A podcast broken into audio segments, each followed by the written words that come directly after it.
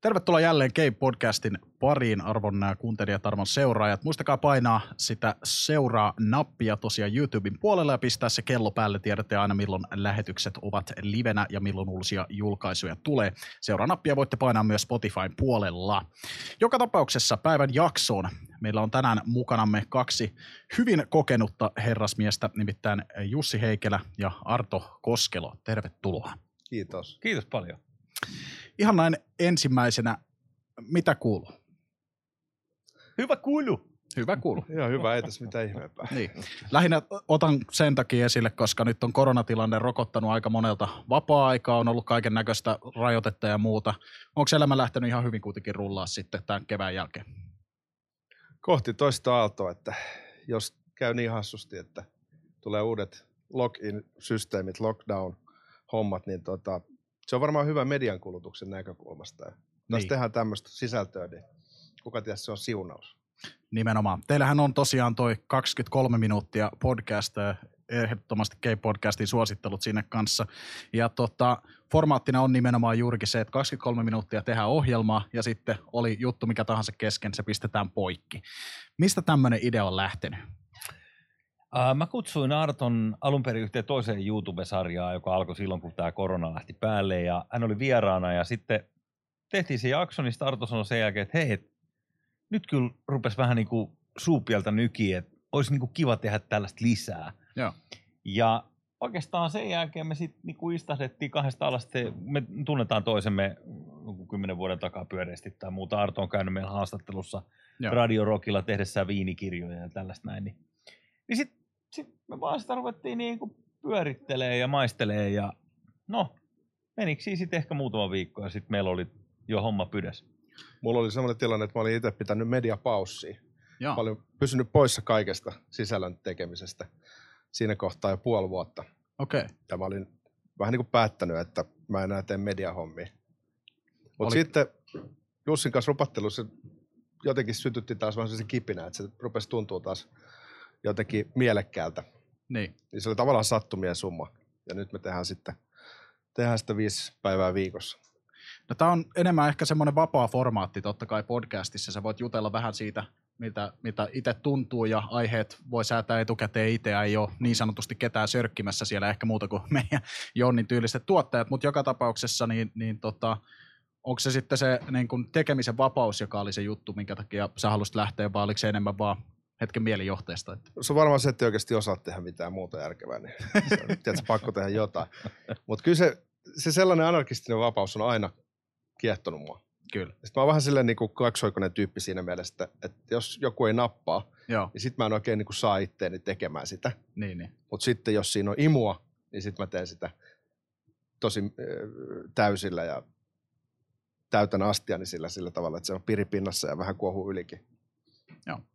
Mutta kaksi kolmosen idea periaatteessa on se, että me haluttiin kokeilla, että onko mahdollista tehdä ö, noihin somevälineihin ö, joka päivä uutta tavaraa, että miten se toimii. Ja me ollaan nyt vielä vähän niin kuin tässä kokeiluvaiheessa, että me ollaan tehty sitä nyt 30 jotain jaksoa Joo. tällä nauhoitushetkellä, kun me nyt tätä tehdään.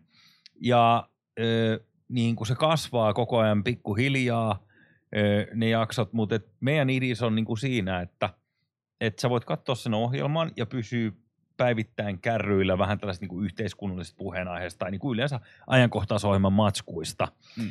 Öö, näitähän on niin kuin, ehkä lähinsukulainen tälle on joku radion aamushow tietyllä tavalla. Öö, se tulee päivittäin ja se pyr- pyrkii olemaan niin kuin viihteellinen ajankohtaisista asioista. Et käyttöajatus tälle on se, että kun sä katsot tämän ohjelman, niin sä tiedät täsmälleen kausi kestää. Se, on siinä, se spoileri on vähän niin kuin siinä nimessäkin jo. Ja sitten, mm, sitten tota, me toivotaan, että ihmiset oppii tietyllä tavalla vähän niin kuin uuden ajatuksen siinä, että miten, miten ne voi käyttää sitä, että ne voi joka päivä laittaa sen, kun lähtee lenkille tai duuniin tai en tiedä, silität sä paitaa ja kuuntelet sitä, I don't know. Jotkut kuuntelee Spotifysta pelkkänä niin kuin audiona niin. Sitten kuuntelee useamman vaikka putkea ja käy lenkkeilemässä tai muuta. Et siinä on niin kuin erilaisia käyttötapoja. Onhan se siis sillä tavalla, että teillä on toi tahti kerran päivässä, niin se varmasti pitää kiireisenä, että siinä, siinä tota, ei hirveästi jarruja paineta. Mä tiedän jo sen, että kun mulla on muuta hommaa lautasella ja me kerran viikossa näitä pusketaan ehkä välillä kaksi kertaa viikossa, niin ihan Jonnin kanssa koordinointi ja muu, että kaikki saadaan paikan päälle, niin se vie sen tietyn määrän aikaa, mutta mut tota, sillä hatun nosto, jos saatte pidettyä koko ajan sen niin kuin tahdin yllä, niin itse ehdottomasti. Joo. Hyvä, että se on tähän mennessä vaikuttanut. Ja Joo. Mä oon haaveillut monta kertaa siitä, että olisi monta Jussia. Olisi yksi Jussi, joka tekisi töitä ja yksi voisi tehdä podcasteja ja niin. y- yksi, yksi voisi pitää hauskaa ja kuluttaa sitä kaikkea. Yksi tienaisi rahat ja niin, toinen, toinen kuluttaisi. Nimenomaan. Mutta olisi kiehtoa ehkä semmoinen niin uuden löytäminen, semmoinen pioneeri Joo. Henki, että se nyt on kaikille selvää, että YouTube on se todennäköisesti se alusta, mistä tulevaisuudessa sisältöä kulutetaan. Siinä on tiettyä sellaista muutosvastarintaa ja hidasta tavallaan kulttuurista sopeutumista havaittavissa. Et, et tavallaan yli plus 35-vuotiaat alkaa vasta pikkuhiljaa ymmärtämään YouTuben mahdollisuudet siinä, missä nuoremmat ikäpolvet on ottanut se jo sujuvasti haltuun. Mutta se on niinku tavallaan aika neitsellinen hetki ruveta tekemään sisältöä, joka on suunnattu myös niinku kaiken ikäisille tavallaan.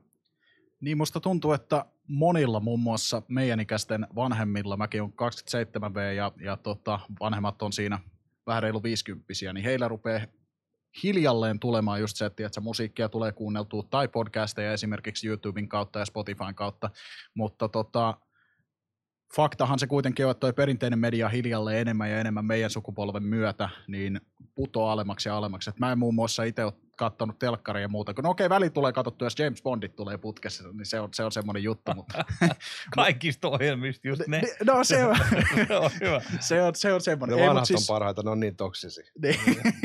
se on vähän, vähän semmoista, sanotaanko, guilty pleasure-leffaa, mutta tota, mut, mut, totta kai tiettyjä ohjelmia lukuun ottamatta, jos, jos siellä ei ole jotain, mitä ei niin muuten saa on demandina Netflixistä, YouTubesta muualta, niin niitä tulee katsottu, mutta pääasiassa kaikki, kaikki jos tapahtuu tämän kautta. Ja, ja sen takia meilläkin on niin kuin kiva lähteä tätä, tätä työstämään, että mulla on vähän enemmän nämä perinteisenkin kaluston kanssa sitten tehtyjä noita hommia, muun muassa Ylelle, kun tehtiin se 2019 noita eSports-selostuksia, niin siellähän on kuitenkin ihan semmoinen niin kuin perinteinen studio ja muuta, ja on, on kaikki telkkarikamerat ja muut, vaikka sekin menee sitten areenaan pääasiassa ja sitten sitä kautta Twitchiin myös. Niin tota, mä en tiedä, mulla on ainakin tosi semmoinen rento ja hyvä fiilis että kun tekee vähän tämmöisessä sanotaan avoimemmassa muuta. Et teillä totta kai varmasti on paljon enemmän kokemusta, kun tullaan siihen niin kamera edessä olemiseen. Ja, ja tota. Niin, kun sanoit tuosta, että, että ne muut vanhemmat mediat niin tavallaan painuu alemmas, niin se on jännä juttu. Mä uskon, että noilla kaikilla medioilla on niin paikkansa ja ne jää tavalla tai toisella olemaan, vaikka ne pienenee todennäköisesti ihan tosi paljon, varsinkin Joo. fyrkka mainosrahaa ja tällaista, ne on niin kuin varsinkin ongelmissa, ne, ne, ne, miten ne rahoitellaan, mutta eh, jos sä ajattelet vaikka niin kuin radiota, niin radio on pitänyt monta kertaa tässä matkalla kuolla, Joo. Tai, tai vaikka elokuvia, että elokuvateatteri, että miten voi olla mahdollista, että kun silloin kun televisio tuli, niin kaikki sitä mieltä, että elokuvateatterit kuolee nyt, koska kukaan lähtee enää minnekään katsomaan, sä voit katsoa kotona sitä siitä laatikosta. Sitten kun tuli videot, ihmiset oli samaa mieltä, että nyt ainakaan kukaan ei mene enää leffaa, kun ne voi vuokrata niin. himaan ne videot. Ja, ja tuli internet, tuli kaikki tämä jakelu, ja silti noin leffateatterit tekee, miinus nyt tämä korona-aika, mutta niin kuin muuten aika hyvää jälkeä. Se on vaan niin kuin, että on, on olemassa tiettyjä käyttötarkoituksia niin kuin aamuradiolle tai elokuvateatterille Joo. tai television katsomiselle tai sanomalehden lukemiselle. Niin me ne on ne käyttötarkoitukset ja niihin on ihmiset oppinut niihin kulttuureihin, niin niitä on vaikea niin kuin tavallaan tappaa kokonaan pois, vaikka ne pieneneekin ja ne suhteet saattaa muuttua. Sen takia myös se muutos on tosi hidas. Niin. Teknologia mahdollistaa asioita aika nopeassa tahdissa, nopeammin kuin koskaan historiassa. Mutta sitten ihmiset on pikkusen hitaita luopumaan vanhoista tavoista ja on oppimaan uusia. Et siinä mielessä tavallaan se on niinku kärsivällisyysbisnes. Joo, totta kai. Ja, ja tota, kyllä se niinku, hyvänä esimerkkinä, mitä nimenomaan juurikin sanoit, että aamu, aamuradilla on tarkoitus, että me puhuttiinkin vähän ennen kuin lähti lähetys päälle, että mulla oli lukiossa tapana korporaatio aamu, aamulla tota autossa kuunnella, kun tupakki oli suussa koko ajan ja ei oikein mikään muu autossa kuulunut. Mutta... Mitä muuta voi kuunnella kuin sitä, jos on tupakki suussa? No niin, nimenomaan justiinsa näin. Se oli kuule pelkkää City ja, ja, ja rockia aikoinaan ja käytiin keikoilla ja oltiin niin angstiteiniä ja, ja muuta. Mutta Mut silloin vielä ei tiedetty, että tupakka aiheuttaa syöpää, että se tuli vasta heti sen jälkeen. joo, joo, se on, joo, just niin, just niin niin en mäkään kuin kymmenen vuotta polttanut ja siirryin sitten nuuskaan. No, pienempi pahe vai mitä mm. ne väittää. Mutta... Mut meillä on molemmin tota aamuradiokokemusta siinä mielessä, Artokin teki kaksi vuotta pyöreästi tota Radio Helsingin aamua, jonka jälkeen hän kyllästyi mediaan ja lähti vuorille, ja nyt hän on palannut. Itse asiassa mä oon kuullut tuosta myös, ja, ja tota, semmoinen kysymys mulla olisi sulle. Tota, mun vanha luokkalaisen äiti Paula Salovaara oli muistaakseni tota Radio Helsingillä. Ihan mielenkiintoista, että sattumoisin tunnetko? On tavannut kyllä. Okei. Okay. Hän on niin kuin mahdollistanut sen, että, että se ei ole uponnut moneen kertaan. Nythän sillä on vaka, vakaa rahoitus silläkin talolla. Okei. Okay. Mutta uskoisin, että hänellä on aika kriittinen rooli siinä, että se on edelleen olemassa. Okei, okay, joo joo. Kun vähän on aina silloin, tiedätkö, silloin tällä, jos Radio Helsingistä on ollut puhe, niin juolahtaa aina mieleen, että hän tosiaan siellä oli pitkään hommissa. Tota, mikä olisi molemmilta, jos teillä on radioajolta semmoinen niin kuin muisto, joka on jäänyt, jäänyt tosi selvästi mieleen, jos haluatte pikkasen avata kirstua, jos löytyisi joku semmoinen, minkä pystyisi kuvailemaan? Näitä on niin kuin monia, mutta sen mä muistan, kun Ismo Alanko tuli vieraaksi, se käveli päin lasiovea. Sitten hän sai ison kuhmuja. Sitten vasta tehtiin se haastattelu. Niin. Sitä ei saanut mainita siinä haastattelun aikana, mutta kyllä se mainittiin sen jälkeen monta kertaa. no varmasti, joo. Ai se laittoi joku klausuli, että ei voi sanoa mitään vai? No ei vaan, ei vaan kehdannut nolata, mutta sitten myöhemmin se piti mainita. Ja toinen ehkä se, kun tota, jostain oli jäänyt sellainen niin kuin Mikko Alatalon nauhoittama äh, tunniste, semmoinen ihan parin sekunnin homma, missä hän sanoi, että avara katse tulevaisuuteen, kuuntele Radio Helsinkiä. Se oli jotenkin niin älyttömän pirteä ja hyvän tuulinen. No niin. Et me laitettiin sitä sitten tota, joka aamu melkein joka väliin tungettiin biisien päälle ja Slayer soi ja Mikko Alatolla tulee moikkaamaan. Hmm. Ja sitten mentiin tekemään Tampereelle etälähetys. Joo. Ja kävellään siinä, onko Tammelan tori, mikä siinä on ihan siinä keskellä. Niin kuka siellä patsastelee kuin Mikko Alatalo? Ja sitten mennään sanomaan, että, että me ollaan sun suurimpia faneja, että joka päivä vietetään sun kanssa, että, että, että Mikko, tuu vieraaksi. Sitten sanoin, että no, hän on vähän noin musiikkihommat lopettanut, mutta ensi syksynä tulee viimeinen levy. Sen jälkeen mm. hän ei enää tee musiikkia. Ja hän tuli sitten vieraaksi, se oli hieno. No niin. Oh. Se on Kertoi kovin juttuja muuten Juisesta ja Sauli Niinistöstä. Osa niistä oli vähän semmoisia, että ei niitä voinut niinku enää ääneen sanoa, koska ne oli sen verran tota, painokelvottomia. Mutta tota, kuitenkin hän kertoi, että hän on ollut dokaamassa Juisen kanssa ja Sauli Niinistön kanssa. Ja Niinistö, tai koko porukka oli ollut niin kännissä, että Poke ei päästänyt sisään ravintolaan. Ja sitten tota, Juisi oli ollut jonkinlainen julkis siinä kohtaa jo. Niin se oli sitten puhunut heidät niin kuin sisään, että he olivat jo tavallaan tuulikaapissa. Mutta sitten nuori oikeustieteen ylioppilas Niinistö oli alkanut vängätä. Minulla on oikeuksia, ei minua näin voi kohdella. sitten oli heitetty uudestaan ulos. Joo, ei viitti välttämättä niiden pokeekaan. Niille välttämättä hirveästi huumorintajua, kun tullaan noihin, mutta... Harvoin. S- niin semmoinen totta kai nyt kun pikkasen päästiin jo tuosta alkoholista raapasemaan, sulla on äh, todella, todella syvä kokemus, kun tullaan viineihin ja muihinkin äh, alkoholipitoisiin juomiin. Ja sitten sulla on aika vankka mielipide myös äh, Suomen äh, alkoholikulttuurista. Ja tota, ennen kuin mä päästän sut mainitsemaan, niin pikkasen haluaisin avata, että meikäläisen mielipide ainakin aiheesta on, kun katsot keski-eurooppalaisia maita ja muun muassa Ranskaa tai Italiaa tai muuta, siellä kuitenkin muksut pääsee pientä semmoista naukkua ottaa pöydässä, on, että ehkä se olisi parempi, jos kuitenkin olisi lähikaupoissa esimerkiksi viinejä ja muita, että ehkä se edesauttaisi sitten tuota meidän alkoholismitilannetta, mutta minkälaisia mietteitä sulla on nyt sitten aiheesta? No niin, siis mitä nyt on tässä yritetty kieltolain jälkeen, niin ei se oikein ole toiminut. Että niin. Vaikuttaisi siltä, että meillä on käytösresepti, joka ei toimi. Niin siinäpä se, jos haluaa nähdä semmoista kukoistavaa kulttuuria, eurooppalaista kulttuuria, ne valitettavasti usein täytyy vähän mennä niin kuin Suomen rajojen ulkopuolelle. Hmm. Mutta mun mielestä suunta on kuitenkin ollut hyvä tässä, että hmm. niin terassiköydet on pitkälti kadonnut Helsingistä. Niin. Ja näkee ihan uudenlaista sellaista tietynlaista vapautta, jota ei pyritä rajoittamaan keinotekoisesti.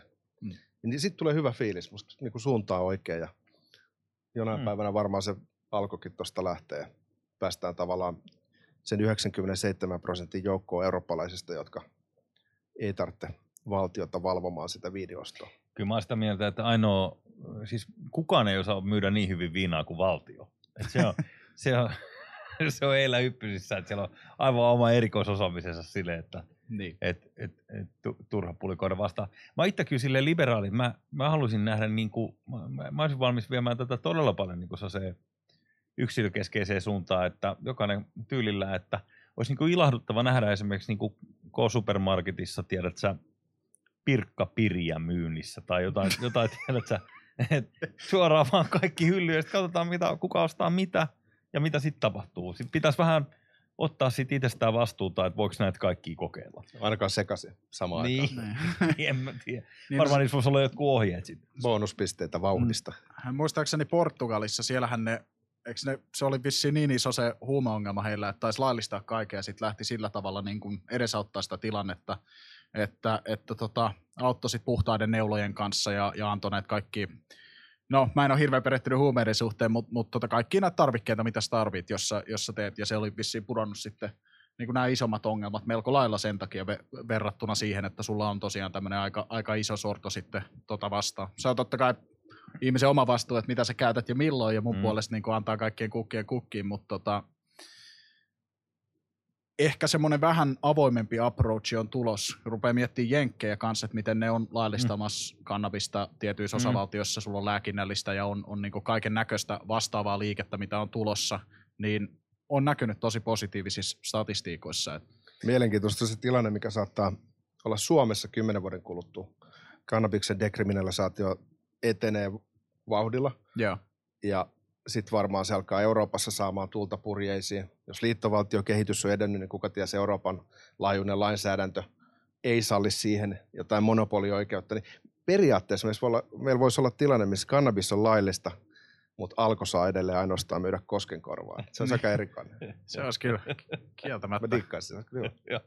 Mut siis, jos ajatellaan niin kuin näissä, missä nyt mennään, niin, niin, niin jotenkin tuntuu, että, että Alkonhan sitä sitten pitäisi myydä, jos sellaista alettaisiin myymään. Vai tulisiko meillekin näitä erilaisia lääkäripisteitä, mihin sä menet sisään yhdestä ovesta valittaa, että nyt masentaa ja tuut toisesta ovesta tulos niin kuin reseptin kanssa. Jussi, Jussi. Tämä pitää tehdä sillä tavalla, että tota, kannabis menee marketteihin ja kovat huumeet. Alkoo. Kovat Okei, huumeet okay, alkoi. niillä on. Herska ja... Ne tarkistaa henkkarit ennen kuin heroiniin. Okei. Joo. Joo, ei se, se tota, mutta siis kiinnostava kysymys ja saa nähdä, että niinku mitä seuraava 50 vuoden aikana tulee, kun noita isoja harppauksia kuitenkin tullut. Et, et tota, kaikin puoli. Saanko kertoa alkoholiin liittyen yhden tuollaisen radio, radiokokemuksen? Ehdottomasti. En ole sitä erityisen ylpeä, mutta se on ehkä sellainen niin katarsis tässä vaiheessa käsiteltäväksi. 2012 oli presidentinvaalit ja kristillisten ehdokas Sari Essaja, nykyinen puheenjohtaja, oli silloin meillä vieraana. Ja, sitten mä ajattelin, että tehdään tällainen pieni kevennys tähän, tähän ohjelmaan. Että mä ajattelin, että kun hän on uskovainen ihminen, niin mä tarjoan hänelle tällaisen ehtoollisen, mä tällainen vaihtoehto ehtoollisen. Ja Mulla oli sellaisia habanero chipsejä, jotka oli aivan helvetin tulisia. Siis tiedätkö, jos laitat yhden suuhun, niin lähtee järki ja oikeasti se, niin kuin, joka paikasta tulee tota, savua ja kyyneleitä. Ja, ja tota, sit mulla oli 60 volttista absinttia, No niin. punasta. Ja tähän oli aamuohjelma. Tämä oli aamuohjelma, joo. Ja, Joo. ja sitten tota, sit mä olin siinä lähetyksen, kesken lähetyksen niin kuin il, ilman, että oli varoittanut etukäteen, että moi, no niin, että otetaanko tällainen. Ja sanoin, no kyllähän voi ottaa, että mitä tässä on. Ja sanoin, no siinä on sellainen sipsi ja sitten siinä on vähän mehua. Ja mulla oli tällaiset vahvat lainausmerkit, mehua kohdalla mukamassa. Mutta tota, sitten me vedettiin ne, mä sanoin, että sipsi alle ja sitten huikalla tämä kama päälle. Ja, ja sitten sit me otettiin, niin mä sanoin, että no nyt kun me ollaan otettu näin, niin mä voin kertoa, että siinä oli 60 volttista absinttia. Niin tota, mä en ollut tarkistanut sitä, mutta hän on siis absolutisti. Niin. Ja, ja tota, se, on, se on lievästi kiusallista ja siis lievästi sanottuna epäkohteliasta tarjota jollekin viinaa, jos hän on itse esimerkiksi niin kuin periaatteellisesti ei juo sitä. Ajattelin, jos on niin toipuva alkoholisti ja sä pistät niinku putken päälle, että hän ottaa sen yhden shot ja sitten toteaa, että tämähän tuntuu mukavalta, mä lähden baariin ja se, se on sun suojassa. Ja, ja tota, hän otti siitä, otti siitä vähän sitten ehkä niin kuin kierroksia ja syystäkin. Ja siis kaikki oikeus ottaa niitä kierroksia ja, ja itse koin itseni tot, totta kai niin kuin noloksi ja näin. Ja sitten se tota, sanoi, että tämä jää tähän, mutta me saatiin sitten kuitenkin se jotenkin niin kuin sovittua. Hän on kuitenkin niin kuin sitten järkevä ihminen ja näin. Ja, ja saatiin sitä sitten pyydeltyä anteeksi ja muuta. Ja, mutta kuitenkin niin, että nyt hänellähän oli auto pihassa, millä hän oli tullut itse ja minuutti aikataulu hän oli just kiskassa se 60 senttiä sitä juomaa, niin, niin, niin tota, sitten meidän yksi harjoittelija lähti sille kuskiksi koko päiväksi. Ja se, se, oli tosi makea päivä, että kun hän pääsi näkemään kaikkea, että mitä tuo pressaehdokkaat tekee, että ne menee kirjakauppaan ja johonkin tilaisuuteen ja sitten vartin päästä on tuoli jotain ja muuta, niin sitten tuli sellainen elämyspäivä kaikille. No on kyllä tollasia juttuja, että ei välttämättä ihan heti ekalla, ekalla uskoisi, mutta on se. Joo, ja tossakin Kaiken on niinku taustalla se, että eihän nyt tollaista niinku tekisi, tekisi tavallaan, että jos sitä pääsee nyt järkevästi ajattelemaan ja suunnittelemaan, mutta sitten kun niitä aamulähetyksiä on niin pirusti, mitä tehdään ja niin, niin, niin pirun paljon sitä ohjelmaa, niin sitten sä vaan niinku yrität hetken mielijohteesta jotain, että no hei, tehdään tällainen juttu, että mä tuon himasta niitä chipsejä tänään ja Joo, joo. niin kuin ajattelematta sen pidemmälle sitä asiaa. Niin, siis ei se varmaan, sanotaan, jos se olisi ollut joku toisenlainen kaveri vieraana, niin olisi varmaan ottanut ihan hyvällä sitten sen, no, totta Joo, kai, joo, joo, tällä joo. kertaa. Ehtoollisen. Siinä oli vielä tämmöinen niinku uskontoa loukkaava elementti Niin mukana. oli. se on kyllä totta. Myönnetään. Kyllä, kyllä. Hei, tota, pakko myöntää, että kun tullaan tuohon tota, alkoholin nauttimiseen, niin ei hirveästi tule ihan sen takia, kun meillä on nää perheessä ollut tietyllä, tietyllä tahoilla just näitä tyypillisiä ongelmia, mitä suomalaisella, suomalaisella tota, miehellä yleensä on. Ja, ja tota, Mutta semmoisia, jotka on tarttunut niinku mukaan, on ton viskin arvostaminen tiettyyn pisteeseen asti. Yleensä semmoinen keveä savunen, savunen ailviski on semmoinen, että jos pitää joku ottaa. Ja sitten tota, punkku.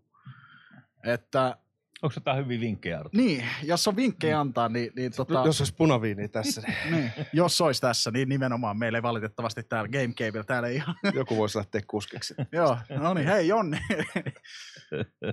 Joo, ei, mutta siis tota, mielipiteesi esimerkiksi Chateauneuf du Pape. No mä oon jo- joskus siellä ollut niinku duunireissulla. Niin, vai Ja joko sitten tulee ihan tota- korvista kaikki? Että... Sitten siellä tota, kaadellaan viinejä niinku aamusta iltaan. Ja, ja sitten tulee yksi viini ja mä maistin sitä, että voi hitto, että tämä maistuu ihan vaan niinku maitosuklaalle ja tammelle. Tässä on kaikkea liikaa, että, Joo, että hitto kun nämä pilaa tämänkin tyylin. Klassisen Chateauneuf du Pape tyyli. mm. Ja sitten se viinitekijä ylpeänä sanoi, että tämä on sadan pisteen viini. Amerikkalaiset rakastavat tätä ja maksavat tästä maltaita. Tollasta se vähän on, että niin. toiset tykkää. Mutta Artohan on niin kuin silleen badass viiniasiantuntija, että se, se mä ite, se joskus radiossa, kun maisteltiin jotain, niin, niin sulla on niin kuin iso asia se, että sä et, ei voi juoda kunnon laseista viiniä, mistä on tarkoitettu juoda niitä, vaan ne pitää jostain, jostain rock and roll lasista, niin kuin esimerkiksi jostain, jostain niin kuin, en mä tiedä, pahvikupista. Nuoruuden hölmöilyjä. Onko näin? En mä tiedä. Mä en, en mä enää viime vuosina sillä tavalla ammattimaisesti tehnyt viinihommia, että mä vähän siihenkin kyllästyin.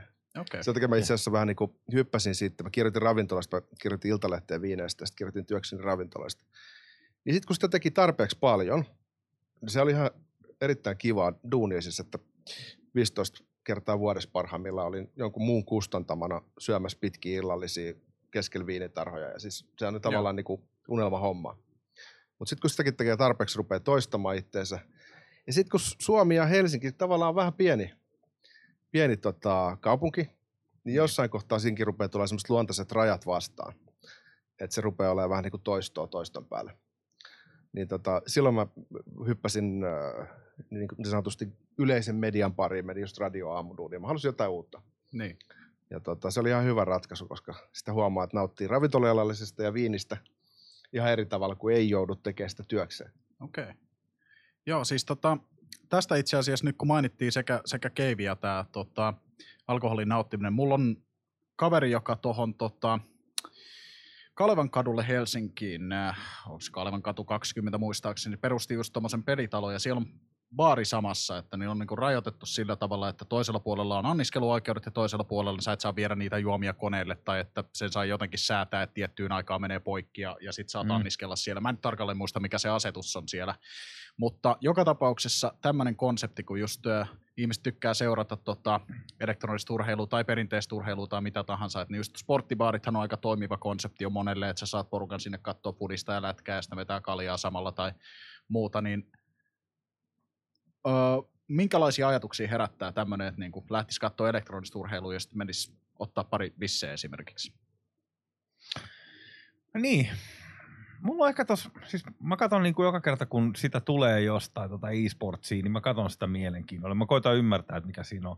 Joo. Mun mielestä siinä, siinä on niin pikkasen sellainen aj- ajatus, mikä mulla tökkii siinä, on se, että et, ö, mun pitää katsoa, niin kuin mun pitäisi ymmärtää siitä tietokoneen ruudulta, mikä on niin kuin hyvä suoritus, huono suoritus ja mikä on häikäisevä suoritus. Mm. Nyt kun mä en pysty sanoa siitä, että onko toi hyvä vai huono vai jotain Niin. siltä väliltä, niin sit mun on niin kuin vaikea tulkita sitä, että siinä pitäisi saada joku sellainen niin kuin perehdytys, tai sitä pitäisi katsoa jonkun sellaisen tyypin kaa, joka osaisi huudella siitä sohvasta vielä, että ui, ui, ui, ui, kato, kato. Ja totta kai, mä oon katsonut sunkin selostuksia itse asiassa, sieltä Yleltä jotain niitä turnauksia, mitä sä oot selostanut, niin Joo. niin tota, se on tosi makeeta, kun on vaan joku, joka tuuttoroi sitä, että et, et missä mennään.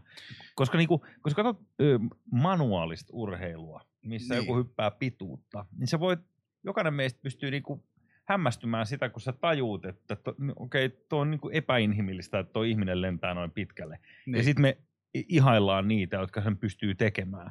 Mutta kun tässä elektronisessa urheilussa, niin se on niinku vaikea määrittää, ellei se tunne niinku syvällisesti sitä. Sitten taas toisaalta toi ei välttämättä ole elektronisen urheiluongelman.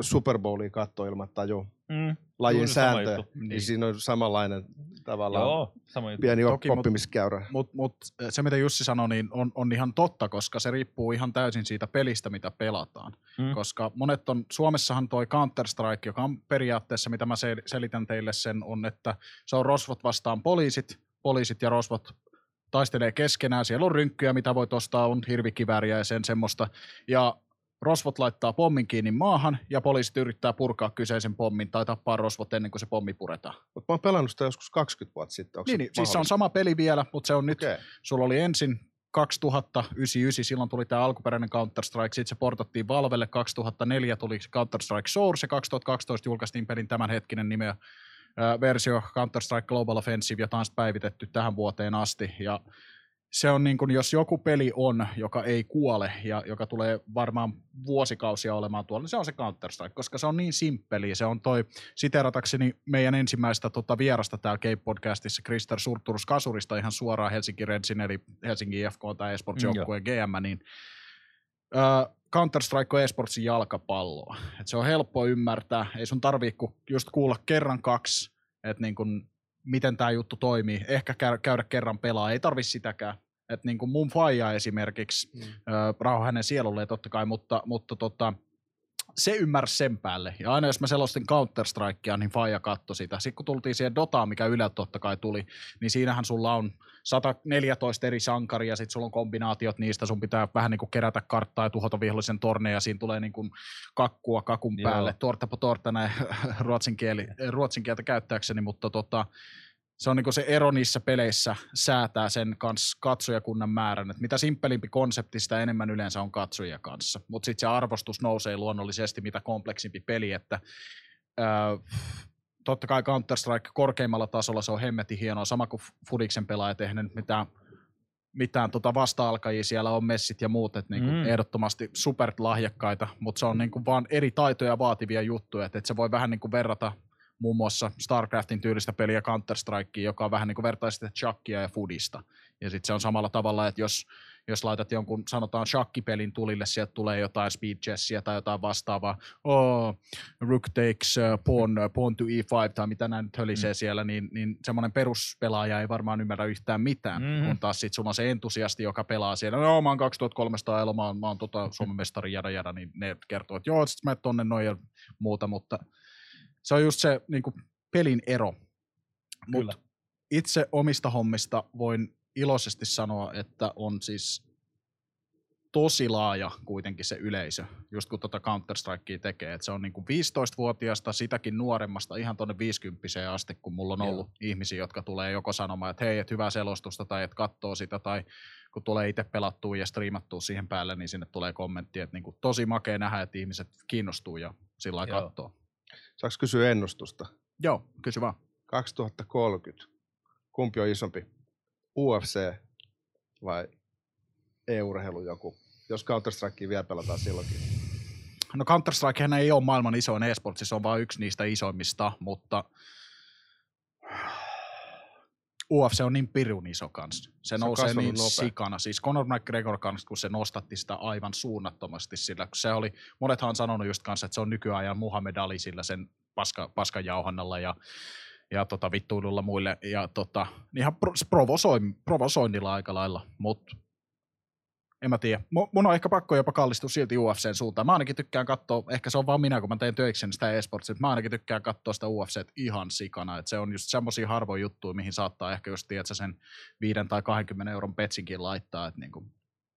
Mutta veikkaan, että kyllä se esports nousee helposti seuraavan kymmenen vuoden aikana ongelmitta, varsinkin jos tulee tämän tyylisiä tilanteita, että meillä on korona, koska se on kasvanut ihan sikana, kun kaikki on himassa. Joo. Niin Joo. mitä sä voit katsoa, kun fudikset ja lätket ja muut on veke, kaikki vedonlyöjät tulee e-sportsiin, kun siellä jahas, okei, okay, täällä on Evil Geniuses vastaan 100 Thieves, ei mulla ole mitään hajua, laitetaan, laitetaan 50 sinne.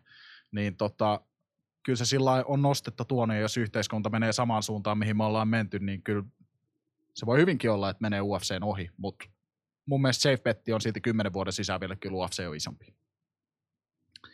Tota, vähän että kuitenkin vaihtaakseni tähän nää, semmoinen ohjelma, mitä tuli katsottua ihan pienestä pojasta asti, ja käsittääkseni nauhoitettiin myös siinä, eikö se ollut siinä Kinorexin paikkeilla stadissa, Jyrki. Jyrki. Ainakin muistan tosi usein nähneeni, kun siellä taustalla vilisi ihmisiä manskulla. Ja, Joo, ja tuota, sama talo se, lasipalatsi. Joo, nimenomaan, ja se on nyt rempattukin ihan loppuun asti. Joko, joko siellä on auki ne tilat. Mä en ole nyt vähän aikaa käynyt. Olen muistan Aamus Rexin, siis taidemuseo on niissä tiloissa. Joo. Ja siinä on tehty alakertaa kokonaan uudet. Ja no niin. Se on iso juttu, joo. Mutta kyllä se on muuttunut. Minkälaista se oli se, siellä oli vähän, vähän tota, sanotaanko vähän enemmän raudin menoa kanssa välillä siellä Jyrkissä, niin millä tavalla se niinku muuttui sitten, tai no millaista yleisesti oli tehdä hommia sinne Jyrkille? Että? No sehän oli sellainen lastentarha, niin kuin mä luulen, että suurin osa noista mediaviihdepaikoista tai viihteen mm, tuotantotaloista tai tuollaisista, niin on enemmän tai vähemmän lastentarhoja.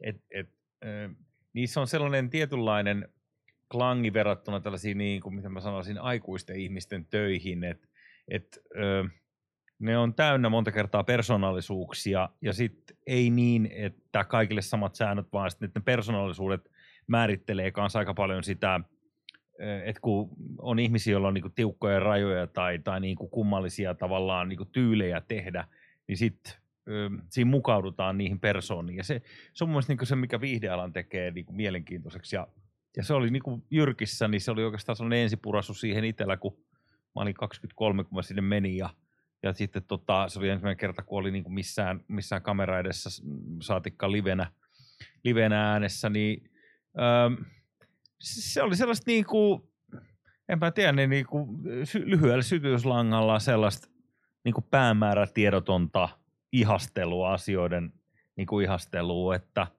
että tehtiin eka suoria lähetyksiä pari-kolme viikossa ja sitten sen päälle mentiin niin katsoa bändejä tosi paljon, käytiin eri tapahtumissa, Joo. tehtiin leffahaastiksi ja lennettiin toisinaan jopa ympäri maailmaa tekemään niitä. Niitä haastatteluja. Pääsihän siinä nyt Juman kautta niin kuin, näkemään siis sellaisia juttuja, mitä nyt ei niin kuin kaikki 23-vuotiaana pääse, pääse, pääse kokemaan. Että. Mm, ehdottomasti. Kuulostaa ainakin sellaiselta, mihin mä, mä voisin sisäistyä itse tosi paljon tuohon hommaan. Nyt totta kai – tai, tai yhtyä peräti, en sisäistyä, tulee nämä ruotsin kielellä. Se on, kato, kun on, on kasvanut kahdella kielellä, niin se sanavarasto menee välillä jotenkin sillä, niin, no, niinhän ne väittää. Kyllä. niinhän ne väittää. Me hurri hölvettiin sieltä. mutta mutta tota, toinenkin kuulostaa ihan sikamakeat hommalta, että olisi ehdottomasti itse olisi ihan, ihan taivaissa, jos pääsi vastaavalla. Sitten, että mulla oli niinku iso juttu jo pelkästään se, että pääsee selostaa suomalaista jengiä, kun käytiin siellä Maltalla viime joulukuussa, että se oli niinku, wow. Joo, ja sitten täytyy ottaa huomioon, että että äh, niin kun sit on 20 vuotta aikaa, niin TV-kanavia oli silloin Suomessa neljä. Joo. Ei kaikkialla, ihan joka kaupungissa ei ehkä välttämättä se neljäs kanava vielä näkynyt. Internet ei käytännössä ollut olemassa niin kuin tollaisena kuin se nyt on. Niin, Internet... Faksilla vedettiin. Niin. Emma Numminen, sille piti lähettää faksi, jos halusi sen haastatteluun. Sille piti muuten lähettää faksi vielä kymmenen vuotta sittenkin. Mm. Se, se oli aina, että ai haluat mut haastatteluun, lähetä faksinumeroon, sitten oli joku 050 ja sitten neljä numeroa sen jälkeen, erittäin hämärä numero.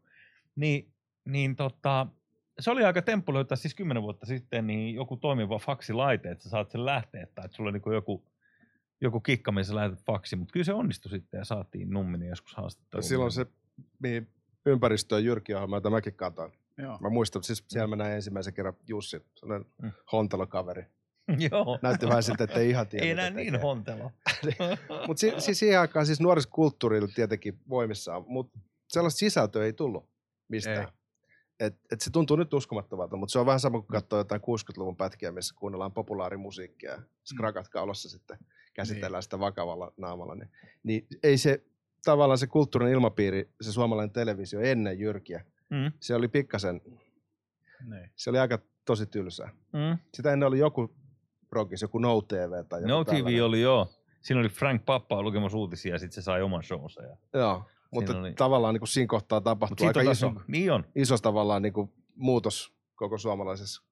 Ja No. TVkin on niin kuin Radio Cityn äh, tietyllä tavalla mm, perillinen, tai Juha Tynkkynen, joka on niin kuin yksi original ukko ja Radio Cityssä, niin, niin laittoi Saku Tuomisen kanssa Broadcastersin pystyyn, joka ensimmäinen tuote oli No TV, ja sitten tuli Joo. muita Frank Pappa Showta, ja sitten Hyvät, pahat ja rumat, niillä sitten räjäytti sen koko pankin, mutta tietyllä tavalla niin kuin sekin on lähtöisin paikallisradio bisneksen laajenemisesta niin kuin se, se osa nuorisokulttuuri, mikä silloin oli telkkarissa.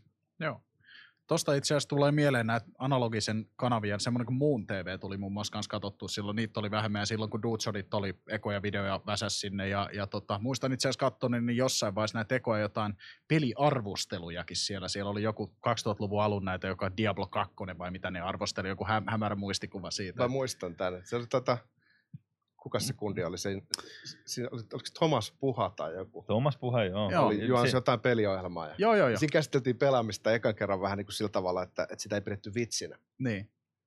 Että siihen asti ajateltiin, että lapset pelaa. Mm. Että siinäkin on tehty jotain uutta. joo, ja Thomashan on nykyisinkin se, oli pelaajalehden päätoimittaja pitkälti sen jälkeen pitkään, ja, ja sitten tota, oliko se Umbra Softwareilla yhdessä suomalaisessa sellaisessa pelimoottoritalossa, ja nyt se on siellä, Okay. onko se, onko se nyt Riot Games, sanos mulle nyt, Riot Games, ja, niin joo, Max siis- Payne ja toi Ö, ei kun Remedy. Remedy, Joo, no se niin, on hyvä. se suomalainen yritys tosiaan. Hyvä. Niillähän on Espossa tuossa se Just niin, Oli konttori, joo. Ja Joku RL alkava, mä muistan, niin siellähän Joo. on nykyään hommissa. Riot Games ei ole kuitenkaan huonosti sanottu, se on kuitenkin tällä hetkellä yksi niistä isoimmista, mitä tuolla maailmalla on, mutta ei ole suomalainen kuitenkaan. mutta mut joo, sehän, sehän oli semmoinen, sanotaanko, toi Remedin nousu silloin 2000 jotain, kun Max Payne alkuperäjään tuli ulos, niin sehän oli semmoinen iso mullistus, kun tultiin tuohon niin kuin pelimoottorin rakentamiseen. Se, että sä saat hidastettua sen, että sulla tulee vähän niin kuin semmoinen, tiedätkö, Bullet John, time. niin, bullet Mm. time. John Woo-tyylinen, Matrix-tyylinen hidastus siihen, niin se, niin kuin, se Joo. mullisti. Ja, ja koko se niin kuin moottori, minkä päälle loppujen lopuksi ne on rakentanut, niin, niin toi hemmetisti elementtejä just tuonne ohjelmointipuolelle ja pelimekaniikkapuolelle, jotka sitten tota, mahdollisti ihan täällä produktio, produktio vähän griefaa, mutta ei siinä mitään, mutta joka tapauksessa niin Tätä tarkoittaa ei- griiffaa. Joo, toi tulee automaattisesti. Tää, siis griffaaminen on, jos sä oot pelissä sisällä, niin, niin tota, griffaaminen on yleensä sellaista, että sä tarkoituksellisesti kuset jonkun toisen pelin tai teet tai niin kuin ihan Joo, on Siis siis, tää siis produktio griffaa, niin kuin mä sanoin. Siinä on Niin. raskaustesti mainos. nyt. Kylläkin. Ihanaa odottamisen aika. no niin, erinomaista. Tää sohvaperuat, missä Mulla me kävi- ollaan. Joo, just se Beavis and Butthead. Kommentoidaan mainoksia. Mulla kävi kerran silleen, että, että mä olin semmoisissa seuroissa, missä oli ihmisiä, joita mä en tuntenut. Sitten tuli sen olo, että, että, että mä oon jossain tämän kaverin nähnyt. Ja Joo. sitten en oikein osannut kuitenkaan yhdistää, että missä.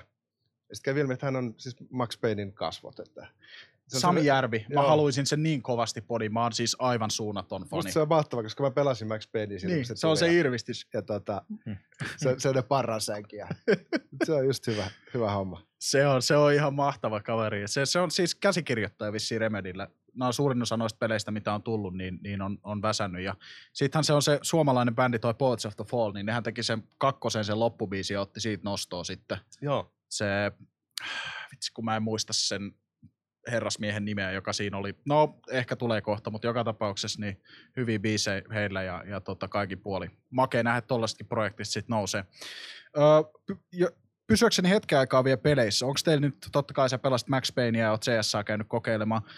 Öö, onko teillä jotain muita pelejä tyyli pleikkarilla tai tietokoneella tai jollain muulla? Sanotaan esimerkiksi joku vanhempi konsoli, Super Mario, onko tullut pelattua sillain enemmän? Mä olin 64 miehiä aina ja tai Commodore Amiga ja 64.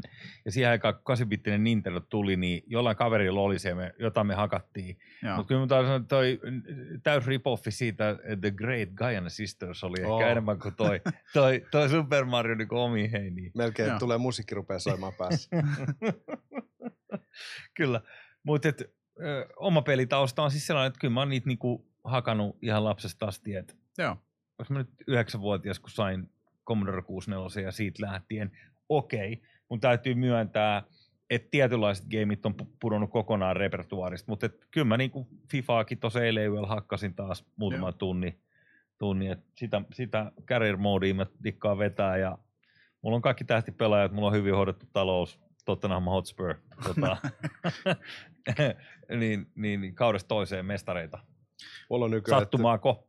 Niin, niin kuin mä oon pelannut koko elämäni, joo. Mutta ei mulla enää ole semmoista niin pelaajan identiteettiä, koska mä lähinnä pelaan iPadilla jotain Joo. Tower Defense-pelejä tai hakkaa XCOMia uudestaan ja uudestaan läpi. Niin, Niin se ei enää tavallaan tunnu siltä, kun se tuntui nuorempana, kun oli konsoli niin. ja jollain tavalla niin käytti enemmän ehkä vapaa-aikaa pelaamiseen. Mutta kyllä sitä tulee joka päivä pelattua.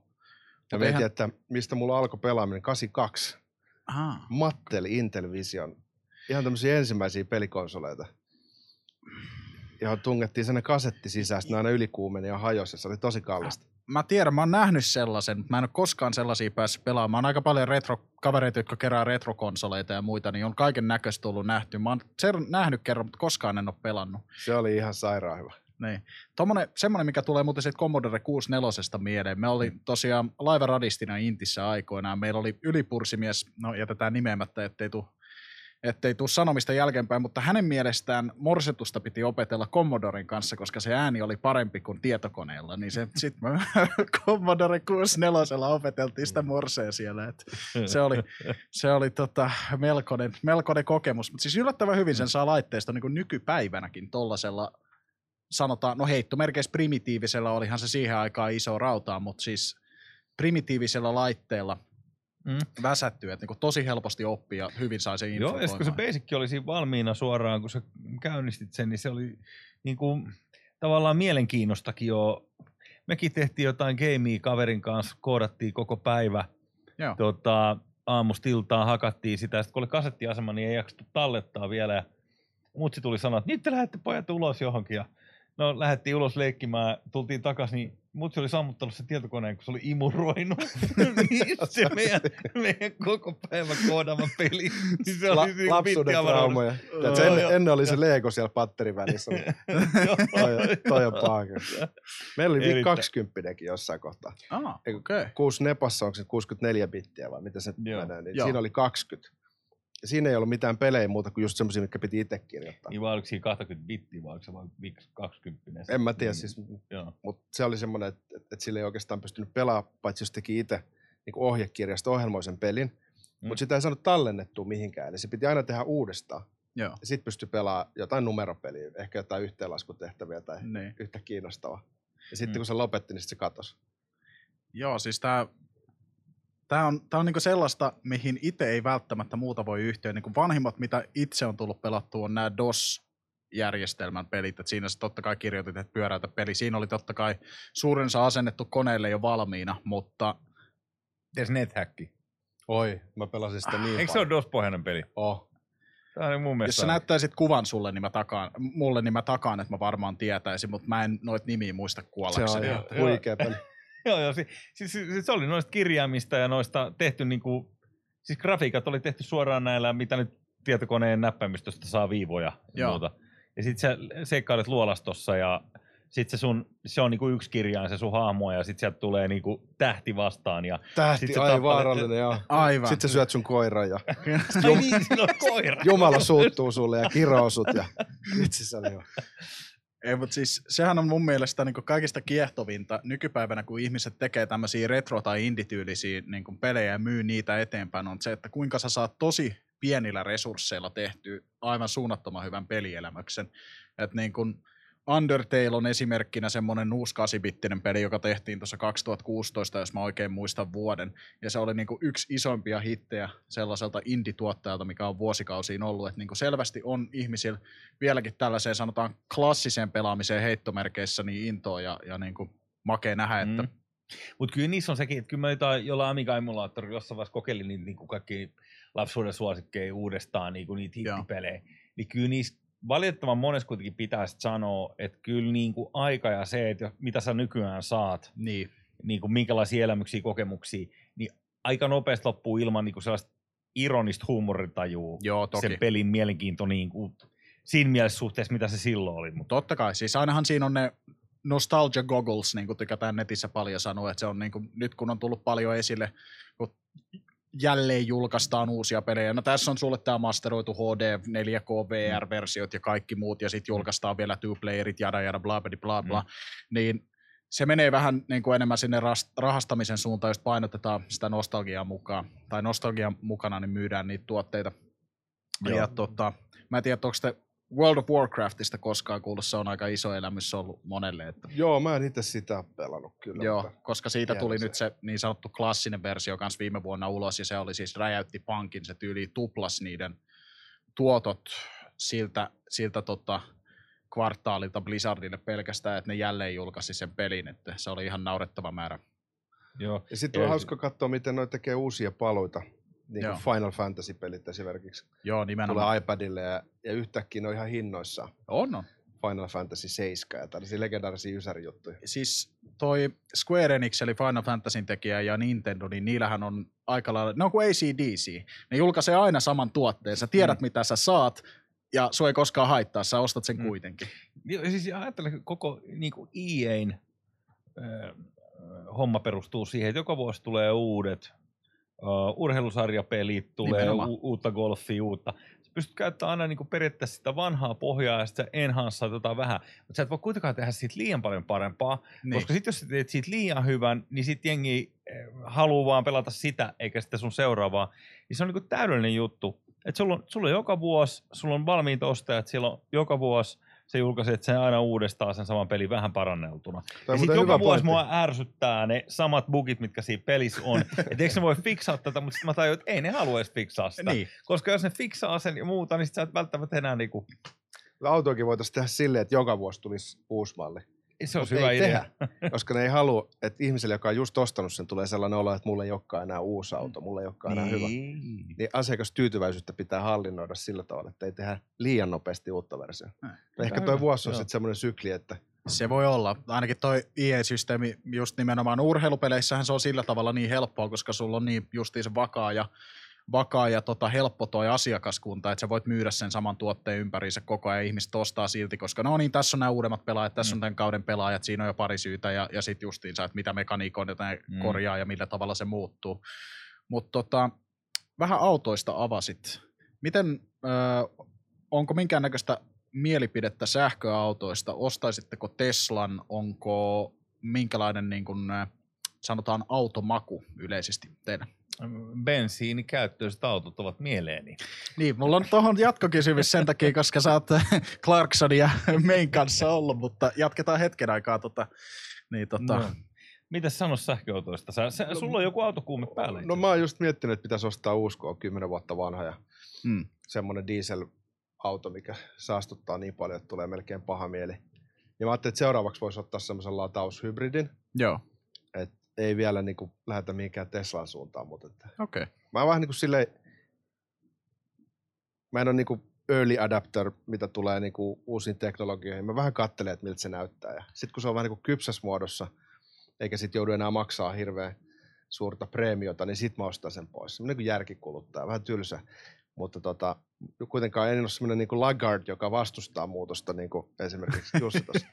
Esimerkiksi 2020 nyt, jos ostaa auton, niin musta tuntuu, että verotuksellisista syistä niin oikeastaan kannattaa ostaa sellainen, missä on joku sähköakku jo messissä. Siis sehän on sellaisille, joka ei, ei välttämättä niin kuin tee muuta, kun se on pisteestä A pisteeseen B, niin sehän on varmaan fiksuin valinta se hybridi just kanssa. Et se on varmaan isoin väitös niitä Tesloja vastaan. Eihän Suomessa vissiin hirveästi niitä latauspisteitä edes ole vielä.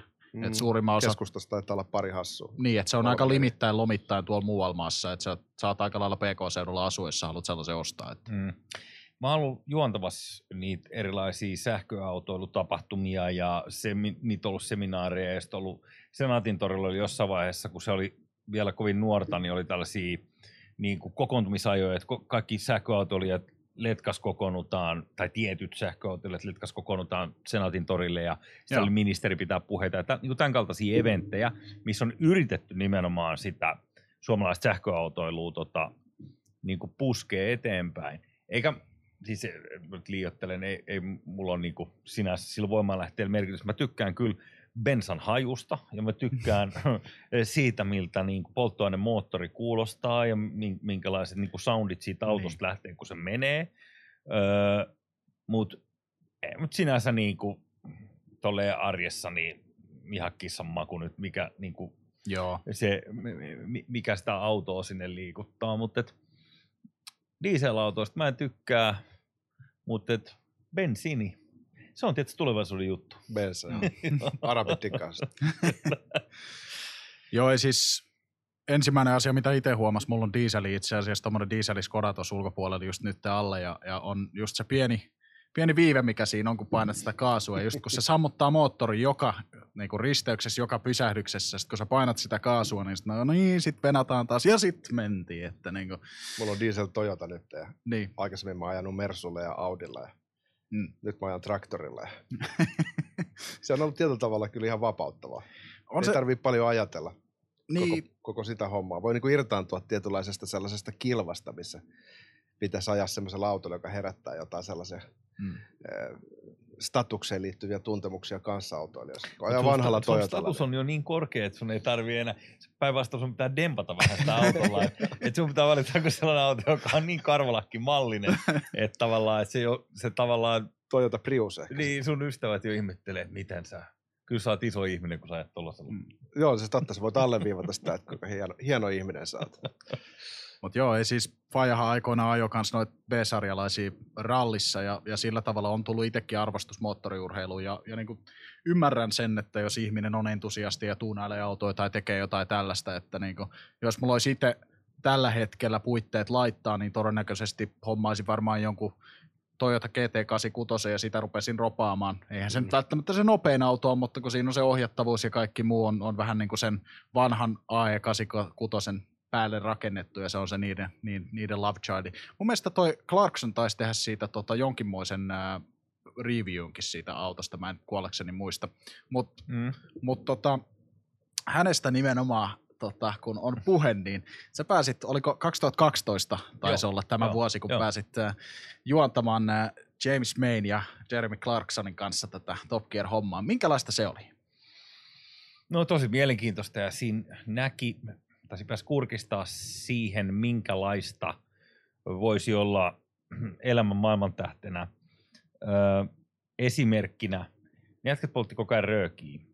Niin kuin muistaakseni toi poltti valkoista mallua toi Clarksoni ja sitten Menthol ja tämä James May. Ja niillä oli niin kuin molemmilla sellaiset tiedätkö sellaiset isot vaasit, missä oli tupakka-askeja, ja niistä, yksi niistä röökiaskeista oli avattu, ja sieltä tuli niinku muutama tupakka valmiiksi, vähän niin kuin ulos. Silleen, että kun ö, mihin tahansa siellä hallissa, kun siellä on eri paikkoja, siellä on backstageja, ja sitten, sitten on erikseen sellaisen verhon takana sellainen monitoripiste, mistä voi katsoa, niin ne aina ne röökikulhot tuotiin aina sinne, missä he olivat, ja missä mäkin sitten olin. Niin, niin ne kaksi röökikulhoa, että kun herroilla jossain vaiheessa, niin kuin herrat haluaa alkaa polttaa, niin, niin tota, sitten ne katsoi ekan päivän, kun me tehtiin sitä neljä päivää sitä showta siellä, niin, niin ekan päivän jälkeen se henkilökunta kysyi, että "Ää, näytätkö Jussi, että mitä merkkiä sä poltat? Silloin poltti vielä tupakkaa, niin näytin, että tätä merkkiä. Niin seuraavana päivänä mullakin oli sellainen oma va- vaati, missä oli niitä röökejä. Ja siis kuinka päällikköolo. Ei ole ikinä, hei, Radio Rockilla ei koskaan tuonut kukaan niin omia sponssiröökejä. Mun mielestä niin kuin, tähän pitäisi päästä. Ja siis olisi silleen niin kuin, olisi hämmentävää, että et, eh, ne, ne jannut tietysti keskenään niin kuin sitä juttua on, kun me istuttiin, niin kirjoitettiin sitä käsikirjoitusta yhdessä. Ne tuli niin kuin muutama päivää ennen kuin se show piti alkaa, niin sitten sitä skrivattiin, niin äh, ihan niin kuin, siis totta kai niin kuin viihteen ammattilaisia ja silleen niin kuin kai. helvetin tarkkoja, tietyistä asioista todella tarkkoja ja tietyistä asioista niin kuin hällä väliin, mutta, mutta kyllä niistä niin kuin jäi jotenkin sellainen samanhenkinen kuva kuin mikä ne on, paitsi että herkkiä poikia molemmat. Vaikka ehkä Clarksonikin pyrkii olemaan sillä lailla niin kuin sellainen niin kuin iso paha susi siinä Niin. heidän ohjelmassaan, joka tietää aina mitä sanoo, mutta, mutta siinä itse asiassa illallisella istuttiin sillä lailla, että istuin James Mayn mielessä ja sitten sanoin sille, että, että Clarksonin, niin kuin, että, että hauskaa läppää heittää tän ja tän semmoisen tuottajan mukana, niin sitten se oli vaan, että paskan Maretsi, mitä hauskaa, että katot sitä, kato nyt se on ihan paniikissa, että rupesin, rupesin seuraamaan se ilmeitä, niin, niin, sitten, niin kuin, on siis sellainen tietty herkkyys ja hermostuneisuus siinä karakterissa oli myös. Joo. Se on, Mutta mielenkiintoista siis ja puhtaasti vaan. Niin. niin, siis tuo, niin no se, se tota, tosta oli puhe mo- monta vuotta ollutkin, että kun nämä he tosiaan käsikirjoittavat ne, ne tietyt ohjelmat, ja nyt mä pi- pikkasen sitä Teslaakin raapasti. Eikö niillä ollut joku lakijuttukin sitten loppujen lopuksi? Tesla taisi haastaa oikeuteen tai jotain, kun ne jollain tavalla sen, sen käsikirjoituksen teki, teki siinä yhdessä jaksossa, missä niillä oli Tesla. No, no mutta Joo. ei ole relevanttia. Mutta siis, Mutta niillähän on niinku tosi tarkka, se on niinku mielenkiintoinen juttu siinä, joo, e- että äh, kun he tuli Helsinkiin, niin se James May näki mun päällä sellaisen niinku suomalaisen makian, makian niinku talvitakin, sellainen punainen niinku rotsi. joo. Niin se kysyi, että mikä toi takki on? Ja sanoin, että tämä on suomalainen takki, että on makiatakki. Okei, mä haluan myös sellaisen. Sitten me istuttiin siihen autoon ja mä ajattelin, että okei, mä otan kännykän ja sitten aloin soittaa. Sitten kysyi, että mihin sä oot soittamassa? Mä sinne makialle, että hoidetaan se takki. Sitten, ei, ei, että nyt puhelin kiinni heti, että me ei voida ottaa minkään näköistä niin kuin lahjaa keneltäkään. Että jos, jos, jos me ostetaan jotain, niin me ei voida ottaa siitä alennusta. Meidän pitää saada siitä täyshinta ja siitä pitää saada kuitti. Ja vain silloin mä voin ostaa sen takin.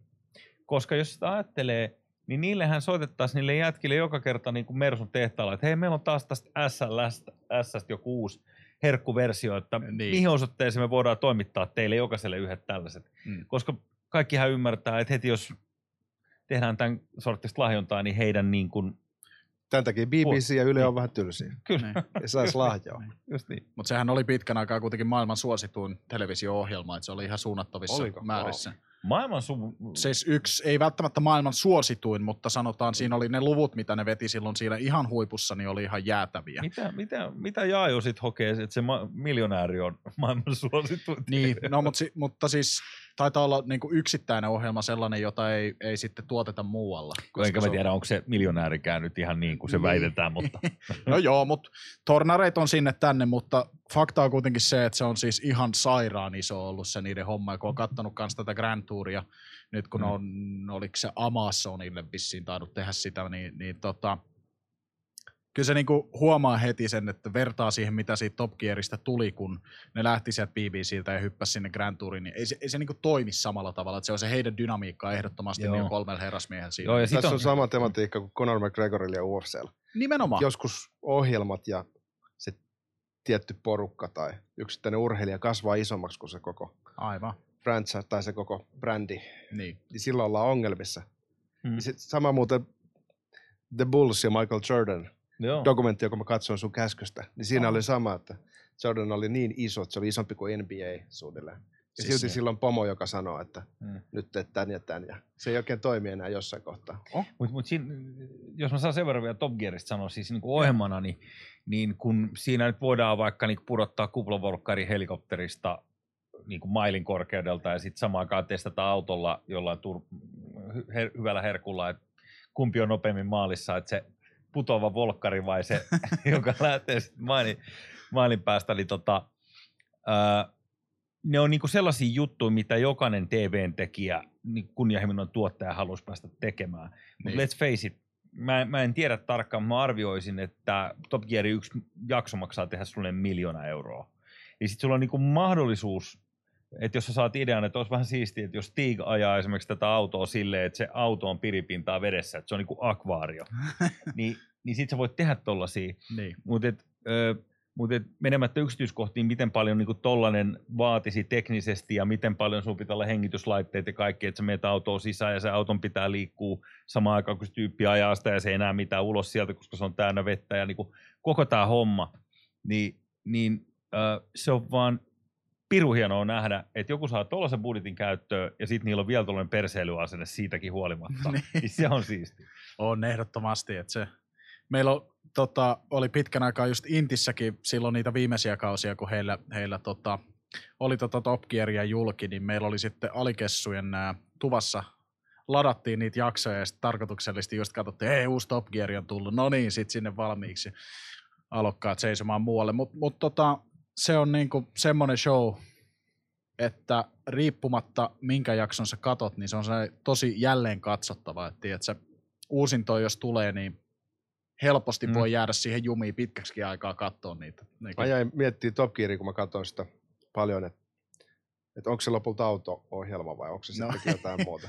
en mä usko. Se, siis mun mielestä ne sanoi jossain jaksossa kanssa, että se on, se on tota, autoteemainen ohjelma tai cars are in it, but it's not about cars tai jotain tällaista. Mut, mut, tota... Se on pelkkä se käsikirjoitus. Niin. Ne one-linerit ja muut, niin ne on niin hiottua kama. Onhan se siis se ihan mahtava. Stand-upia ja yhdistelmä niin kuin Kyllä, ne, ne on siis yllättävän hyviä niin kuin näyttelijöitä ne jätkät ja kuinka luonnostaan se tulee niiltä, että kuitenkin se niin kuin koko homma on, on skrivattu, että siinä ei ole niin kuin yhtäkään sutkautusta ja mitenkään niin kuin ad hocina välttämättä. No, jotain saattaa olla ad päälle, mutta, mm. mutta mielenkiintoista on se myös se käsikirjoitus niihin kaikkiin, että se on kummallista, kun he ottaa kisan, että toiset menee veneellä ja bussilla ja jollain ja toinen ajaa jonkun, niin kas kummaa se aina tulee jotain hajoa siitä tai siinä käy niinku Se on draaman kaari on. niin. Se on suoraan antiikin Kreikasta. Juu, juu. Ja se on kaikki niinku ki- täysin käsikirjoitettu, että eihän ne niinku mitään kisaa, vaan ne hmm. vaan niinku näyttelee sen kisan, miten se on kirjoitettu. Ja sitten mietitään, että no miten me saadaan täältä veneen koneesta nyt yhtäkkiä savut nousemaan tässä samaan aikaan, kun meillä on nämä dronet ilmassa täällä. Ja se on silleen 5, 4, 3, okei, okay, ja savua nyt ja käy nyt. Ja sitten sen jälkeen Clarkson on siellä naaman mustana. Mitä helvettiä täällä tapahtuu? niin kuin, ne, se perustuu mm. kyllä siihen, että ne on hyvin näyttelee. On se ehdottomasti taitavia, taitavia kavereita. Tota, nyt ennen kuin ajatukset katkee sen enemmän, tuleeko seurattua sitten, me esportsit vähän puhuttiin, onko semmoinen niin kuin joku tietty laji, mikä on sit tosi lähellä sydäntä. Meillä muun muassa parin tyypin kanssa nyt keskustelu on ollut, kun Kiekko Espoo tekee paluun ja, ja tota Espoo saa taas lätkäjengin, niin, niin, niin onko se esimerkiksi lätkää, kiehtooko enemmän kotimainen vai tuleeko NRI katsottua tai futisliigoja tai jotain mä en, vastaavaa? Mä en katso kyllä. Arto vihaa kaikkea liikuntaa. Ja varsinkin joukkueurheilua. Okei. Okay. Mulla sanoo, että mä henkisesti siellä pukuhuoneessa. Meidän pitää saada sut kuule pelaa CS mun kanssa tuolla, niin sitten homma toimii. Otetaan testit. Joo, joo, toki, toki. Arto on pukuhuone pelaaja. Jos tiedät, mitä tarkoittaa. Mä, niin. tota, mä katson futista ihan okay. siis, no okei, ehkä kerran vuodessa on käynyt keskimäärin katsoa jonkun tota, veikkausliikapelin, ettei ne hirveästi, mutta siis e, brittifutis hmm. katson käytännössä niin kaikki matsit, mitä vaan suinkiehin normaalisti ja, okay. ja totta kai Champions League ja kaikki muut ole niin huippufutis, mitä tulee niin kuin erikseen noista. Kyllä mä Espanjan liigaakin jonkun verran katoin. Ja Okei. Okay. Uppoako Bundesliga yhtä? Ei. Mä, saksalaiset tekee niin parhaat autot maailmassa, ainakin osan parhaista autoista. Ne tekee maailman parhaan Rieslingin. Ja, ja Saksassa on muutakin, muutamia hyviä puolia, mutta mä en voi sietää saksalaista jalkapalloa enkä saksalaisia oluita, ne on täyttä kusta. All right, siinä. Olisi, mulla olisi ollut pieni aasin sieltä Bayerniin tässä, mutta ei mennä sit siitä sen enempää. Toivottavasti ne hävii tänään. Niin, sormet risti. Mä en seuraa Fudista itse tarpeeksi, että mä voisin, voisin ottaa mielipidettä tosta, mutta mä tiedän, että meillä on monia, monia tota tuttuja ehdottomasti, jotka heti on siellä, että jos sen olisi maininnut, jos sen olisi maininnut perinteistä urheilua, niin olisi tullut taas satikutia. Aha. Tota, joo, tämä on ollut tosi vaikea tämä tilanne ää, nyt keväällä ja vähän päästiin siitä koronasta puhumaankin. Nythän on ollut näitä iltakouluja ja kaiken näköisiä budjettisuunnitteluja tässä viimeisinä päivinä. Pystyisittekö te itse antaa semmoista sanotaan pientä viisautta? Mikä teidän mielipide, millä tavalla pitäisi lähteä nyt täl- tällaisen ää, tilanteen aikana niin sanotusti rentoutumaan ja ottaa vähän mieltä pois kaikesta tästä kalabaliikista, mikä on tällä hetkellä meneillään.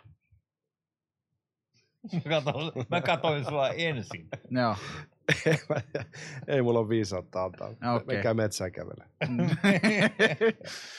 mä oon kyllä itse, öö, niin, mä oon huomannut sellaisen, sellaisen huono asia, että mä oon nyt ton kevään jälkeen tai kevään aikana niin huomaa, että mä sahaan matkapuhelinta ihan toisella tavalla kuin aikaisemmin. Joo. Kun sä oot etäduunissa ja muuta, niin en mä tiedä, siihen tulee paettua niin kuin monta kertaa paljon nopeammin. Sä sahat tiettyjä appeja ja se menee sellaista mm, tietynlaista niin kuin kehää ja kaavaa. Se, mä huomaan tekemään niin kuin samaa asiaa 13 kertaa päivässä Mm. niin kuin pakonomaisesti. Et mä oon yrittänyt siitä kyllä ö, niin kuin hokea itselleni koko ajan sitä, että et, se on ihan ok, jos sulla on hetki tylsää. Mm. Se ei haittaa, onko sulla olisi niin kuin pari minuuttia niin kuin aivan helvetin tyhmää.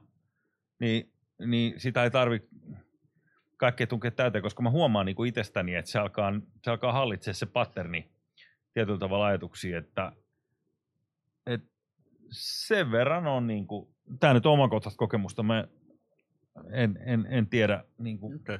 sen kummempaa tiedettä asian taustalla, mutta, Siis suosittelet sä ihmisille se- ikävystymistä? Kyllä. Hetkittäistä ikä, Tylsyyttä. ikävystymistä. Ja kuuleman mukaan väittävät niin, että aivot, ainakin joidenkin aivot, välillä keksii niin kuin siihen tylsyyteen sit taas jotain uusia ideoita, mitä Mm. kannattaisi alkaa tekemään, kuten esimerkiksi, niin kuin, että hei, me voisi olla kolme ohjelma. minuuttia pitkä ohjelma, joka, Mm. joka yhtäkkiä tulee joka ilta. Joo, se on se tylsistyminen. En mä tiedä, mä oon ainakin semmoinen persoonallisuus, että niinku joka kerta, kun tulee semmoinen fiilis, että nyt on tylsää, niin pakko mennä heti tekemään jotain. Okei, mulla ei ole Mm. tekemistä, mä siivoon. Okei, mulla ei ole tekemistä, mä pistän pyykki. Okei, sit vaan tietokone päälle ja pelaamaan itse. Tai koko ajan niin hirveä semmoinen, tiedätkö, ADHD taustalla. Ja, ja tota, pakko näprätä. Ja mä, mä voin sillä tavalla samastua just tohon, että se on Instagramit, Twitterit ja just tällaiset muut sosiaaliset mediat, mistä aina, aina on jotain draamaa, aina joku sanoo, sinä sano, minä, Mm. minä sanon, bla bla bla, niin, Mm. niin se just pitkään kun menet siihen loopiin, niin siihen valuu useita tunteja, kun sä siellä somessa Joo. just pyörit. Et niin, kuin, Mulla onkin semmoinen niin jatkuva ylivirittyneisen tila, niin, että kaksi viikkoa loma ei riitä, varsinkin kun se lomankin aikana niin. jatkuvasti selaa. Mulla on itse uutiset, joita mä seuraan maanisesti. Nyt Niin, mä no se seuraan valko tilannetta, koska siellä Joo. näyttää siltä, että Lukashenka lähtee, mutta sitten kiinnostavaa on se, että tuleeko pienet vihreät miehet sinne vai ei. Että tekeekö Venäjä jonkun siirron. Niin nyt tällä hetkellä Twitter esimerkiksi on paras paikka seuraa. Että mitä siellä tapahtuu, että milloin se niin lähtee käsistä. Ja Sellainen lempeä kuulosti, mitä ne oli tehty niille ihmisille siellä. joo, siellä tota, siis mitä kuusi ja puoli tuhatta ihmistä laitettu selliin. Siis kuusi ja puoli tuhatta Joo. ihmistä pidetty. Miten joo. millainen organisaatio sun pitää olla, että pidät, jos sun pitäisi pidättää niinku 65 ihmistä, niin siinä on hirveä duuni. joo. Mut se satakertainen määrä, niin Sitten on pidättänyt ihmisiä, laittanut siis kadun varressa siis poliisiautoja, kiduttanut niitä siellä autossa silleen, että ne huudot kuuluu sinne ulos. Ja sitten joku kuvaa sen Twitteriin. Niin valkovenäläiset ei oikein nyt tykkää tästä. Ja No tuntuu, joo. että monet muutkaan ei tykkää. on Niin musta tässä aika epäkohteliasta kyllä tollanen, niin laittaa voi tulla- ja kidut. Joku pikku kumous. Muistan silloin, kun tuli tuo Arab Spring, oliko se 2011, Mm-hmm. joka sitten laukasi Syyrian sodan ja kaiken muun. Niin silloin Twitter oli ensimmäistä kertaa sellainen Mm. ää, tiedonvälityspaikka, missä mentiin paljon lujempaa ja, ja, ja, ja pidemmälle kuin perinteisessä uutistoimituksessa. Silloin niin kuin, Twitteriin tuli Kairosta, kun oli Tahrir Squarein tapahtumat ja muut. Joo, se oli, missä se oli nyt, kun räjähti kanssa tässä, mun mielestä viime viikolla Beirutissa. se, ja Beirutissa kyllä, Mm. räjähti se, ja sitten kun katsoi sitä satamaan niin kuin jäl, jälkeen kuvaa, niin siellä oli aivan suunnaton monttu, ja vissiin ympäri, mikä se oli, onko se 10-15 kilometrin säde, kun ikkunoita meni rikki ja kaiken näköistä, ihan jäätävä, jäätävät tuhot. Ja, Meidän piti, meillä on mm. Mm. kaveriporukka, kun me käydään aina kaikissa erikoisissa matkakohteissa. Meidän piti sinne Beiruttiin. Me ollaan käyty siis Tchernobylissä, sitten Dracula linnassa. Dracula linna oli ihan paska, älkää menkö ikinä, mutta mut Chernobyl ihan mieletön joo, nähdä se. Ja sitten me oltiin viime vuonna oltiin tuo Normandiassa ja maihinnousurannoilla. joo, Ja nyt me piti mennä Beirutiin, öö, mutta sitten se oli jotenkin liian vaikea järjestää, niin me oltiin menossa Berliiniin, mutta emme nyt sinnekään sit voida mennä. mm. Niin me mennään sitten Uunisaareen. Eli melkein sama asia. Mutta siis niin kun, koska sitä Beiruttia hehkutettiin vielä aikaisemmin, muutama vuosi Joo. sitten, tällaisena, että et se on hyvin länsimaalainen ja siellä on niin kuin, Siellä on vahva bileskene. niin nimenomaan bileskene ja tällainen, ja ne dikkaa tosi paljon eurooppalaiset, niin se tulee. Ja, joo. Et se, se on harmi, että sitä ei nyt päässyt näkemään, tai sanotaan, että Se pamaus on niinku niin iso, niin kuin sanoit, mutta se vetäisi koko Helsingin keskustan käytännössä. Niin, niin aivan suunnattoman kokonen. Ja, ja tota, öö, oliko siinä pienet vihreät miehet taustalla? Mä en tiedä, ne ei tainnut olla messissä, mutta siis se joo. Oliko se ammoniumnitraatti vai mitä se nyt oli, se oli venäläistä perä. Joku oli dumpannut joku venäläinen, että se ruostuvan tankkerin sinne ja sitten oli vaan, että mitä täällä tehdään, no pannaan se tuohon varastoon. Et kyllä kato, venä, veli venäläinen, Volodya Putin, niin kato, se vähän liittyy kaikkeen. Joo. Mutta tuo valko on siinä mielenkiintoinen, että kun se on niin lähellä meitä. No siis Tuntuu, se että se on jossain, tiedätkö, Ukrainan takana, mutta kun katsoo karttaa, niin aika lähellähän se on. No, se on ihan lähinaapureet, joo.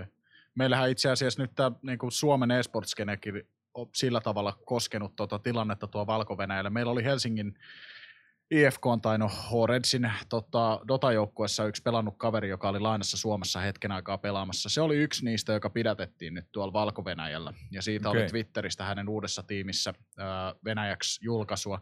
Se on käsittääkseni päässyt nyt himaan, et en tiedä sitten miten on muilla tilanne, mutta on toi aika käsittämätön setti tällä hetkellä siellä. Että, että, että. Mutta hei, haluatko pikkasen avata siitä Chernobylistä, nyt kun pikkasen pääsit jo Aa. raapii pintaan, niin millaista se oli? Kun, onks, eikö se säteily ole sillä tavalla, nyt kun on saanut sen uuden, uuden tota, arkun tehty siihen päälle, että sä voit Joo. kuitenkin siellä kaduilla kävellä? Sä voit kävellä siellä alueella ja voi, oltiin me sen voimalla vieressä, missä se on se arkku päällä, sarkofagi, Okei, niin kuin sanovat. Öö, mutta et kyllähän nyt Geiger-mittarilla ne koko ajan niin kuin näyttää, että et, et, et, mitä tässä on. Mutta siellä niinku, tota, oli, se niinku ihan jaetava kokemus. Siinä on muun muassa siis sen ydinvoimalan lauhdevesi tulee sellaista jokea pitkin, mikä siinä on. Et säkin ole käynyt Tsernobylissä. Muistas mä oikein? En mä ole siellä sitten käynyt. Ei, kun mä oon jonkunkaan puhunut kännistä Tchernobylistä, mutta se oli sulla. Niin tota, toi, niin siinä on si- silla alla, niin mä katsoin, että jengi heittää leipää sinne siitä sillalta. Mit, mitä tapahtuu? Niin se on niinku, sen mä tiedän, niinku tämän sohvan kokoisia kaloja. Siis niin kuin, en, mä, mä en tiedä mitä ne oli, Sampia, mutta siis kaviari, vo, voisiko olla? säteilevä En mä kaviari. osaa sanoa. Mutta et niinku sellaisia karmeita jötkylöitä, sellaisia pari metrin, pituisia, niinku, jotka näyttää silleen niinku vähän aavemaisilta sieltä joessa, niin mä en tiedä, olikohan niillä varmaan kaksi päätä tai jotain siitä, sen, sen säteilyn sijasta, mutta et kummallisella tavalla niinku luonto on ottanut sitä, sitä haltuun sitä tilaa, että se opaskin sanoi silleen, että hei, tsiikatkaas tässä näin, että me ollaan vanhan linja-autoasemalla, sitten katsot ympärille, me ollaan metsässä, mitä se selitätte, ja sitten sä rupeat niinku huomaa, että okei, että aa, joo, on ne puiden takana joku tällainen talon raunio tuolla. Ja, ja tota, se oli kyllä niinku, se oli todella kaikki ne törmäilyautot ja ne, se huvipuisto, mikä siellä on, ne on niinku ruosteessa ja käytiin niissä istumassa. Ja Eikö se pääse ihan- johonkin niinku taloihin, mihin on jäänyt kamat? Joo, on 80 plus ne on vähän, siis se koko hommahan sinne Tsernobyliin mentäessä on erittäin hämärä. Siellä on ne niinku, mä en tiedä onko ne sotilaita vai onko ne vaan jotain jätkiä, joilla on niinku vehkeet päällä. Ukraina meininki. niin. Sitten ne on siellä portilla vartioimassa ja sitten tota, sit sinne mennään niinku jollain erikoissupina supina meiningillä ja niille annetaan kirjekuorin raha niille jätkille, joka kolehti on kerätty ja sitten ne ottaa sen ja hyvää matkaa. Ja mä en tiedä, tilitäänkö ne ihan jokaista kaikkia seteleitä sinne joka paikkaan. Mutta tuli enemmänkin niinku sellainen fiilis, että siellä on niinku puolisotilaallisia joukkoja, jotka on nyt vaan tottunut, että hei, tämä on meidän bisnes, että me päästetään jengi portilta sisään.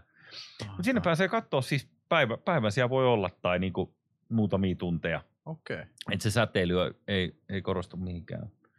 Joo, tässä täs tota, vielä kerran, kun saan puskea tätä pelaamista tähän, niin kun on niin leipäaihe, mutta sitten on mielenkiintoisia pelejä, semmoinen Metro-sarja, joka on, siinä on venäläisiä tosi mon- monta ollut tuota, tuottamassa tätä kyseistä peliä. Siinä liikutaan tosiaan Chernobylin alueella. Joo. Ja siellä konseptina sulla on basically se, että sä oot joku tämmöinen paramilitari hahmo, joka pudotetaan sinne keskelle sitä säteilyaluetta. Sun pitää Keräämään rahaa. Kerä, niin, just niin, keräämään rahaa.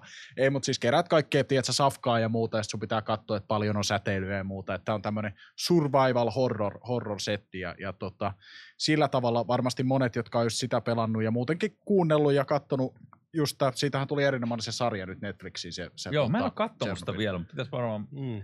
väijyä se. se on, Joo, siis se, jos siinä ei ole, siinä oli vissiin, vissiin pikkujuttuja, joita vähän vääristeltiin, mutta se oli niinku Hollywood-meiningissä, mutta mä ainakin tykkäsin, mä tykkäsin, mun mielestä se oli tosi hyvin tehty se sarja, että niinku mielenkiintoinen setti kaikin puolin ja, ja hyviä näyttelijöitä, mutta Joo. Yksi sellainen yksityiskohta, mikä sitten on mieleen, kun se opas kertoo, että kun se toi se, kreatori, siis tämä ydin suli siitä siitä tota, ydinvoimalasta, niin helikopterista oli 160 astetta lämmintä siinä helikopteri, kun se oli jonkun, en mä tiedä, muutama kymmenen metriä sen päälle. Niin oli jätkiä, joita tehtävä oli heittää siis 160 asteessa hiekkasäkkejä, vaan niin monta kuin ne ikinä kerkesi näin Mm. sinne reaktoriin, että se, et, et, et, et se niinku tukkeutuisi ja sitten taas back.